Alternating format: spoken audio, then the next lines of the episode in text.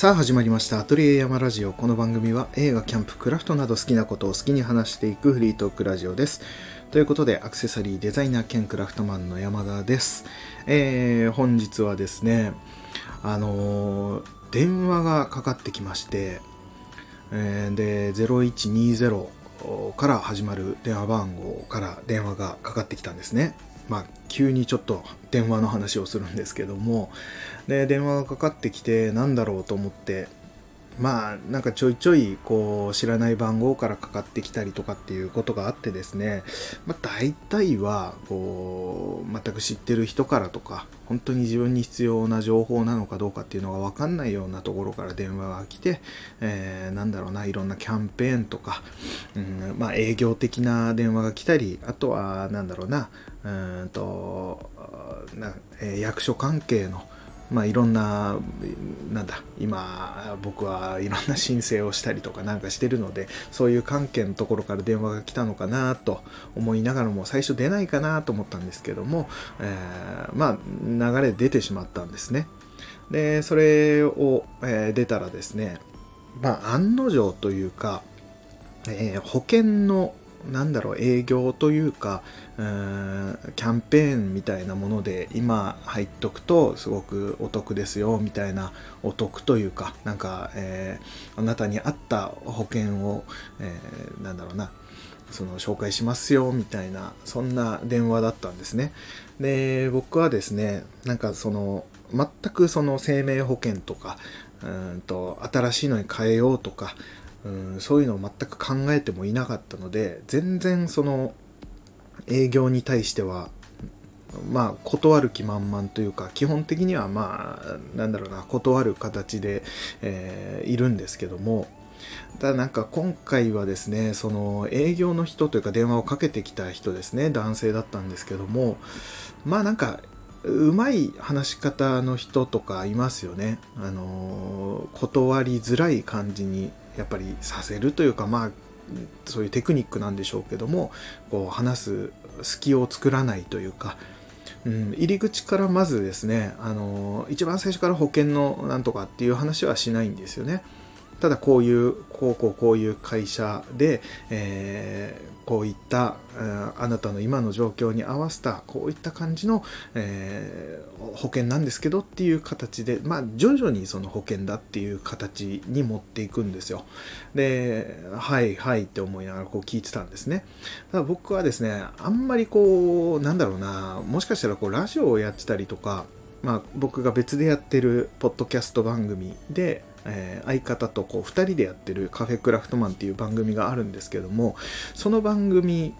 をやってるのもあってかというかラジオってこう話がかぶってしまうと聞きづらくなってしまうのでなるべく2人で話す時は相手が喋り終わった後に、えー、話すとかあまりこうかぶせるようなことはしないように話すっていうのを意識してやってたりするんですけどもそれもあってかまあその営業の方が話されている、なんか話している途中でこう割って入っていくのもなんかこう、なんだろ、感覚的に自分がやりたくなかったというか、だからその人がある程度話を終わったら、まあきっとこう、どうですかって聞かれることがあると思うんですよね。その、この保険どうですかみたいな。ことがあると思うんですけどもそのタイミングで「ああ結構です」とあの全然考えていないのでいらないですっていうことを言おうと思ってですね、まあ、話をとりあえず聞いていたんですね。そしたらですねもう全く切れ目がないんですね。うん一人でずわーっと話してですね、まあ、その間え僕もですね、あはい、はいって言って聞いてるんですけども、まあ、なかなかこう、切れ目がなくて困ったなと思ってですね、もう断るということはもう決まっているのにこれ長いなと思って話を聞いてるのもただなんかどうしても間に入っていくのが嫌だなと思ってですねずっと聞いてたんですね。そしたらちょうどこう合間が出たんですね。あここだと思ってですね。あ、えー、保険はもう他で入ってるので必要ないですって言ったんですね。そしたらまあ流れとしてはですねああそうでしたか分かりました。それでは、えー、またあの、機会があればお願いしますみたいな感じで切ってくれるかなと思ってたんですけども、そしたらですね、あ、もう他でもやっぱり入られているんですね。そんな方でもですね、っていう感じでまた話し始まっちゃったんですね。まあ、あこれ困ったなと思いながらも、また話し始めて止まらないんですよ。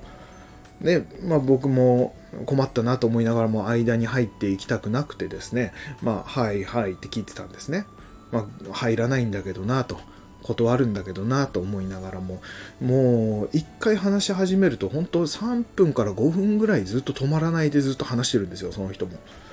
でうん多分多分というか大体の人はも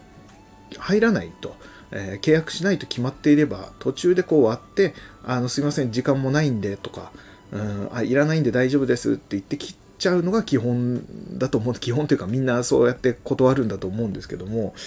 僕はですね前にこうなんだろうな営業をしていた友達だったりとかそのコールセンターやってた友達とか、えー、いろいろこう話を聞いたことがあってですね。なんか営業をしている人は断られるのがもう当たり前になっていて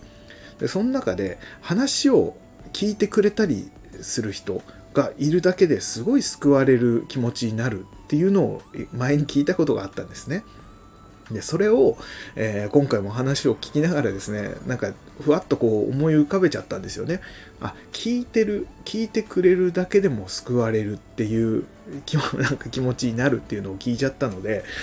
まあ、それを思ったらですね、なんか本当だったら、まあ仕事の効率的にはもう入らないって決めている人には、えー、断ってもらった方が、また次の人に電話かけられるので、その、なんだろうな、効率的にはいいですよね、きっとその営業する側からしたら。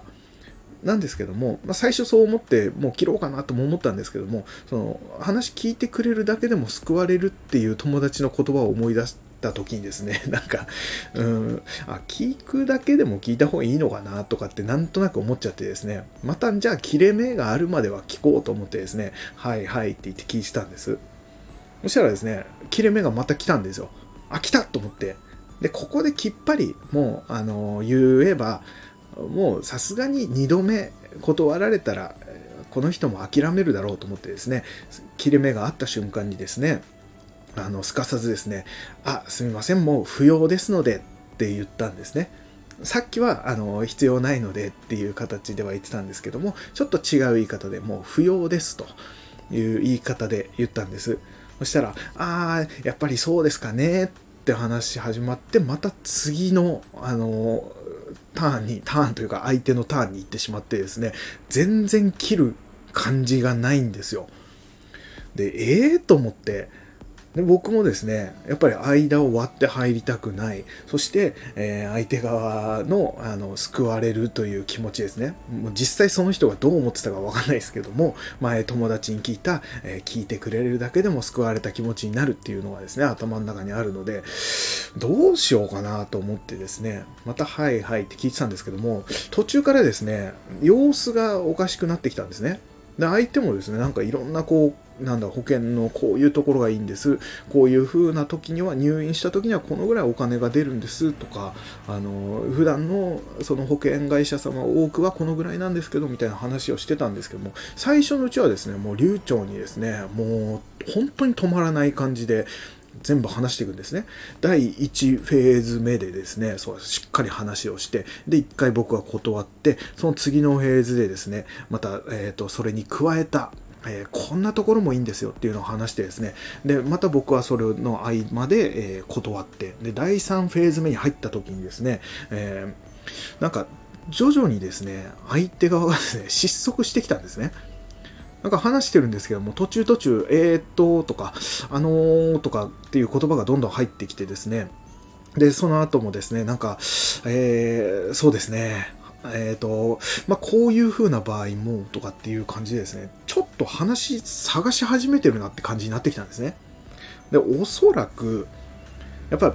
こうやってここまで聞く人間っていうのはそんなに多くないのかなと。話を聞く人間っていうのが、大体最初の方でみんな断ってとか、時間ないんでとか、で、途中でブチッと切っちゃうとか、まあ、そういう人がきっと多いので、まあ、彼的にも、なんだろうな、えー、最初の段階の話はよく話してるから、こう、もうなんだ、暗記してるぐらいの感覚でですね、ポンポン喋れてるんだけど、えー、第3フェーズ目まで来るあの人間っていうのはあんまりいなかったのかわかんないですよ。僕の、えー、想像ですけども。もう話がすごいこうブレブレになり始めてるというか あんまりこう多分決まってることを喋ってんじゃないなっていうのが見えてきてですね、えー、隙間もどんどん空いてきたので、えー、そこでですね僕はもうこれ以上はえー、お互いに良くないと思いまして、え、あの、本当に必要ないんで大丈夫ですって言ったらですね、相手もですね、あそこからもう被せてくることはなくなりまして、ああ、そうでしたか。やっぱりそうですよねって言って、じゃあまた、えー、機会あったら、あの、この電話番号返してくれれば、また説明することできますので、よろしくお願いします。で、えー、終わってですね、最終的に、えー、僕より先にですね、失礼しますって言って先に切りましたね。なかなかないですよね。大体、えー、客側が切ってから相手が切るっていうのが電話の基本な気はするんですけども特に営業電話だったりとかそういったのの基本だと思うんですけどももうなかったんでしょうね。もう喋ることがなかったんでしょうね。相手側から失礼しますって言って切っちゃいましたね。うん。というどうでもいい話をですね今11分ぐらい話しましたけども。えー、そんなことが今日ありまして、えー、だからなんだっていう話なんですけども、いや単純に、えー、この営業の人も長く話を聞くとですね、えやっぱりもう、えもう何もなくなってくるんですね。えー、手札がなくなったんでしょうね。えー、しどろもどろになるっていう話を、えー、今日ちょっとしてみました。えどうでもいい話でしたね。ということで、え今日は、えこんなことを10分以上も話してるということはですね、えあんまり話すことがないっていう感じなんですね。というか、うん、まあなんか本当に雑談を今日はしようかなと思って、え急に話し始めてみたんですけども、えまあですね、そんな今日、えー、ずっとアトリエにいたんですけども、なんかここ最近、あの、映画の、ワンピースの映画ですね、えー、フィルムレッドですね、を公開してから、なんかもう、かなりこう世の中が、えー、ワンピースに染まってるなって感じがすごいしてるんですね。いろんなところでちょっとこう見るというか、えー、目にすることが多くなってというか、で、まあ、なんか、えー、いろいろワンピースも、こう、最後の、もう本当にラストスパートに入ってるみたいな話も出てきたりとか、まあ、この間の103巻が出たりとかですね、えー、いろんな話がこう、周りであるんですけども、僕はですね、前もここで話しましたかね、あの、全然ワンピースを読んでなかったんですね。で、中学校ぐらいの時に11巻ぐらいまで読んだのはなんとなく覚えてたんですけども、それ以降ずっと読んでなくて、ただ今回というかこの映画に合わせて、あの、ジャンププラスっていう、あの、アプリですね。携帯であの読めるアプリですね、漫画を。それの、えー、ワンピース無料期間みたいのがあって、えー、3ヶ月ぐらいに、3ヶ月もないかな、2ヶ月ぐらいにわたってかな、あの、無料期間があって、で、それに合わせて僕も、えー、なんとか追いついて読めたらいいなと思って、その12巻ぐらいからですね、えー、ずっと無料期間頑張って、こう、追っかけながらですね、えー、読んでたんですけども、まあ結局、その無料期間中にはもう全部読むっていうことはできず、また途中で止まってる状態なんですけども、えー、それで今僕はですね、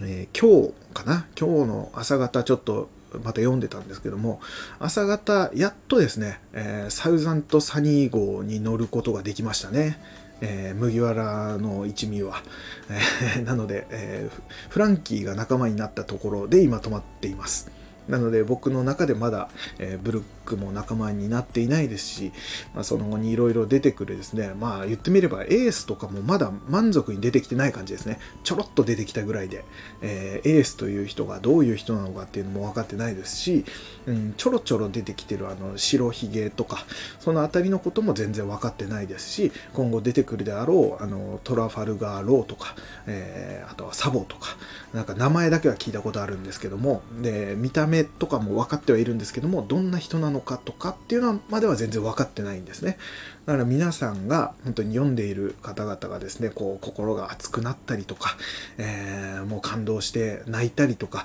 そうした、えー、これからのいろんなシーンをですね、僕は今から楽しめるっていう、もうすごく、えー、いい状態ですね。もう、シックスセンスをまだ見てない状態みたいな、そんな感じの状態ですよ。はい、そんな状態で今、えー、ワンピースを楽しみながらゆっくりとですね、自分のペースで楽しんでいるんですけども、えー、そんな中ですね、やっぱり僕はですね、あの、ワンピースの中でも、あの、キャラクターでですね、サンジがすごい好きなんですね。で、なんだろうな、その、中学校の時からですね、もうその頃から、もう11巻までしか読んでなかったのにもかかわらず、やっぱり、もうサンジが好きでですね、で読み進めてもやっぱりサンジがすごい好みなんですね。かっこいいなと思って。やっぱスーツだったりとかでタバコ吸ってたりとか。で料理が得意だったりとか、えー、そういった部分。あとは蹴り技が得意っていうのも僕はなんかすごい好きな感じでですね。サンジをずっと好きでいるんですけども。で、ここ最近、あの、その漫画本では、えー、ちょっと先に進んだんですけども、あの、アニメの方でですね、ちょっと追っかける感じで、本当初期の頃のやつ、もう第1話からですね、久しぶりに見てみようと思ってですね、まあ今、ネットフリックスも Amazon プライムにも、どっちも、あの、ワンピース入ってるので、えー、テレビシリーズをシーズン1からちょっと順番に見てたらですね、その3時のところですね、え、3時が初めて出てくるところというか、えーと、バラティエですかあそこの会場レストランの話なんですけどもあそこを見ていた時にですねあの、ていうか、あそこの回がすごい好きなんですね。僕は、あの、まあ、有名なクソお世話になりましたっていう、あの、シーンとか、もう本当にグッとくる、本当シーンでですね、大好きな、え回なんですけども、その中で出てきたですね、あの、えー、ドンクリークの、えっ、ー、と、まあ、手下というか、の、えー、銀っていうキャラクターですね。彼が、そのバラティアにバラティエに行ってで金がないっつって飯を用意しろって言ってですねで結局金がないっていうことで追い出されてしまうんですよねでもう腹減りすぎてもう体ももうもうやばい状態なんですけどもその時にサンジがなんかピラフみたいのを作ってですねその銀に食べさせるっていうシーンがあってですね、えー、そのシーンを見た時にこのピラフを食べたいと思ってですね あのー、すごいうまそうだったんですよね。でもうあれはもう自分でちょっと寄せて作ってみようと思ってですねここ、えっ、ー、と昨日かな昨日作って食べました。えー、一応タコ買ってきたりとか、えー、本当はあのイカもですね輪切りにして輪っかになったイカとかを入れて作りたかったんですけども、えー、まあシーフードミックスでそこはちょっと代用してですね、えタコだけは別で買ってきてちょっとあの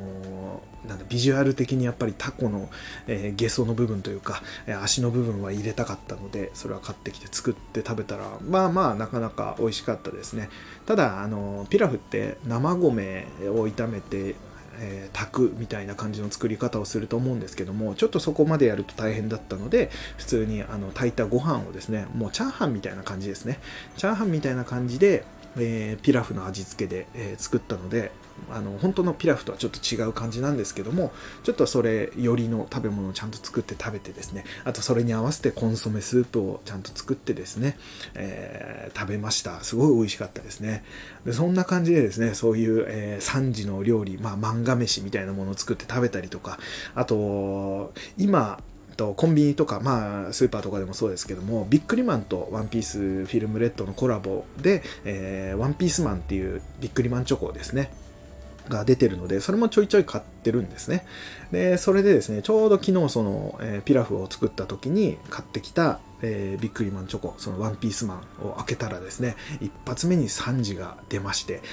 やったと思ってですね、えー、すごい嬉しかったんですけども、で、それと、ともに、ともにじゃない、それとまた違うところで、あの携帯ゲームの、えモンストですね、モンスターストライクとも今、ワンピースコラボやってまして、えー、昨日ですね、一応、えー、20連ガチャ、えー、10連ガチャを2回引けるぐらいまでは一応貯めてたので、えー、それを20連引いたらですね、えー、3時が出ましたね。あのー、なんていうんだ、ランクの低いというか、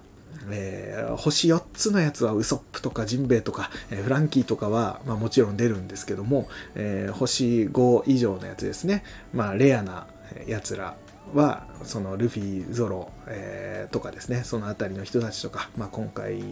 で言うとヤマトとかシャンクスとかそういった人たちが出てくる中ですね、えー、そのレアなやつはサンジだけが出てですね。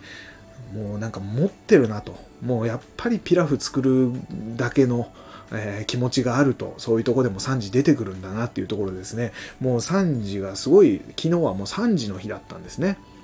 でですね、あのー最近本当にこの3時にはまってるというか、ワンピースにはまってるっていうよりもなんか3時にはまってるんでしょうね。っていうところでですね、なんかこう思いついちゃって、あの、前からこのラジオでも話してたかと思うんですけども、僕はあの、ウッドバーニングっていう木ですね、木材をえー、電気のペンで焼き付けて絵を描くっていう、まあ、技法というかそういったものがあるんですね。ハンドがハンダゴテみたいな、えー、電気ペンでこう木を焼いてですねそれで陰影をつけて絵を描くみたいなそういったものが、えー、あってそれを僕はやってるんですけども、えもう3時を描きたいと思っちゃいまして、えそれでですね、え今回、え写真に載せるこの、えまあ、サムネイルというかあのえラジオのサムネイルにしようと思ってたのは、そのピラフを写真撮ってたので、ピラフ載せようと思ったんですけども、えー、もう3時を書いたので、その3時をですね、えー、まあ、ウッドバーニングでこの焼く前の下書きですね、シャーペンでこう書いたやつの写真を今回は載せました。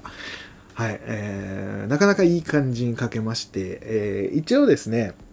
あの、もともと、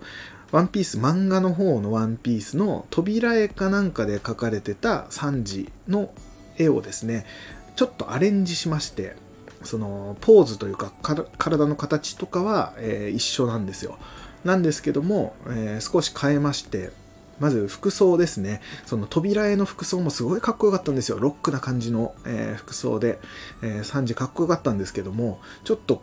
えー、せっかく自分で書くので、えー、アレンジしてオリジナリティを出してみようと思ってですね、僕があのすずりっていうアプリで作っているアトリエ山、えー、T シャツですね、をちょっと3時に着せてみました。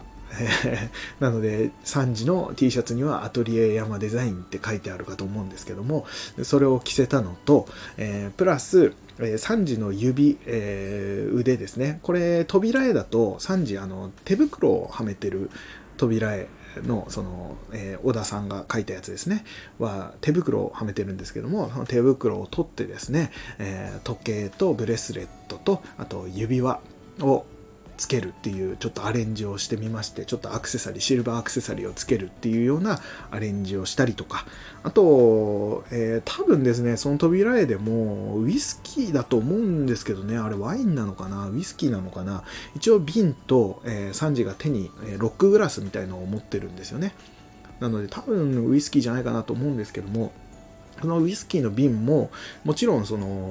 小田栄一郎さんはそのオリジナルの感じのその瓶を書いてるんですけども僕はですねせっかくだったらと思って僕の好きな、えー、ウイスキーグレンフィディックっていう、えー、スコッチですねスコッチウイスキーの瓶にちょっと書き換えて、えー、書いてみたりとかしてですねちょっとアレンジした感じでオリジナルの3時を書いてみたっていうでこれを、え今そのウッドバーニングで焼き付けの作業をしてるのでまあ、いずれですね、また、えー、書けましたら、写真に載せられたらいいなと思います。ただ、このサムネイルって1回につき1枚しかこう写真貼れないので、えー、次にその載せる時にその写真を本当に載せられるかどうかもわかんないので一応ですね、まあ、書き終わったらきっと僕 SNS、Twitter なのかインスタなのかその辺にはきっと載せると思うので、えー、そっちの方を見ていただければそのうち、えー、載せると思います、うん、そっちに載せなかったったらこっちの、えー、ラジオのサムネイルかなんかに載せようかな。ちょっとその辺まだ何も決まってないんですけども。まあなんかそんな感じでですね、えー、書いてみてますのでよかったらそれも、えー、出来上がり次第載せますので見てみてください。このウッドバーニングすごい面白くてやっぱり、うん、書いててワクワクしますね。やってて。で今回3時を書きましたけどもこれ本当にまああの、ワンピースだけじゃなくて、他のキャラクターとか、僕好きなアニメというか、で、あの、カウボーイビバップって、えー、アニメ好きなんですけどもそれのまあキャラクターを描いたりとかっていうのもいいでしょうしその牛尾と虎とか僕すごい好きなんですけども牛尾と虎の絵をこれで描いたりとかなんかこうなんだろうな販売するってなるとさすがに著作権もあるのでできないんですけども自分で楽しむ分にはいいよなとかうーんなんかそんな感じで書いて、まあ、アトリエに飾るとか誰かにプレゼントするとかなんかそういうのにはすごいこういうのって面白いよなと思って。昔から僕あの好きだったんですよ。そのアニメのキャラクターとか漫画のキャラクターにあのオリジナルの服を着せるとかなんか自分の好きな感じの服を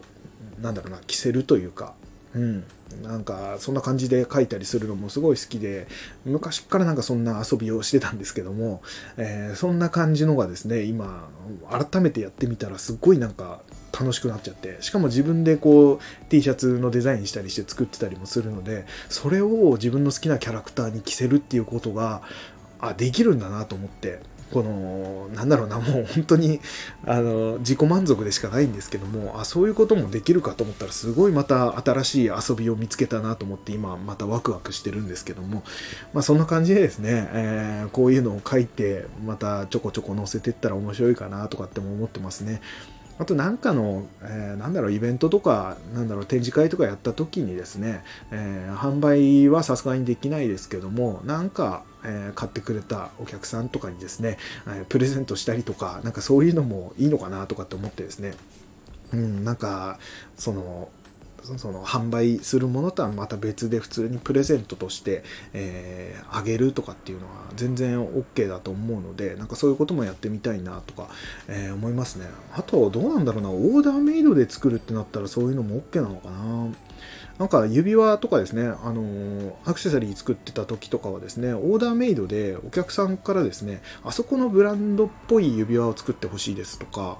あと、なんだろうな、このキャラクターをこう指輪に入れてほしいですとかっていう要望って結構あるんですよ。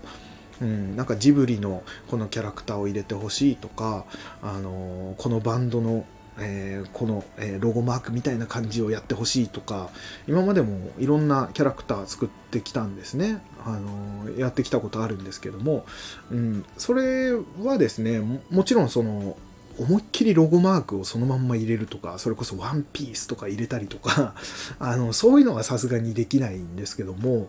なんかそれに寄せた感じで作るとかっていうのは全然やれてたと思うので、なんかそんな感じでこういうウッドバーニング注文受け付けて、そのお客さんの要望に合わせたものを作って販売するとかだったらできんのかなちょっとその辺詳しく調べてみないとあれですけども、えー、考えてみたいなと思いますね。うんなんかそういうのいいじゃないですか自分の、えー、好きなキャラクターがなんかそのさすがにそのご本人に、えー、漫画家さんに書いてもらうとかっていうことはさすがにできないんでですけど、えー、自分の好きなこういうポーズをとってほしいとかっていうのってなんかあってただ自分ではなかなか書けないっていう人がいるのであればそれの代わりに書いてあげられるような感じとかがあればそれはそれで面白いのかなとかって思いますね。あとなんか同人誌とかあのコミケとかそういうとこで販売してる同人誌とかってあれも結構あれですよね、えー、本当は著作権でダメなはずなんですけども結構漫画家さんとかもあの辺は目つぶってたりとかするとかっても言うのでうん、そういったところでのこうなんだろうな本当になんか大きな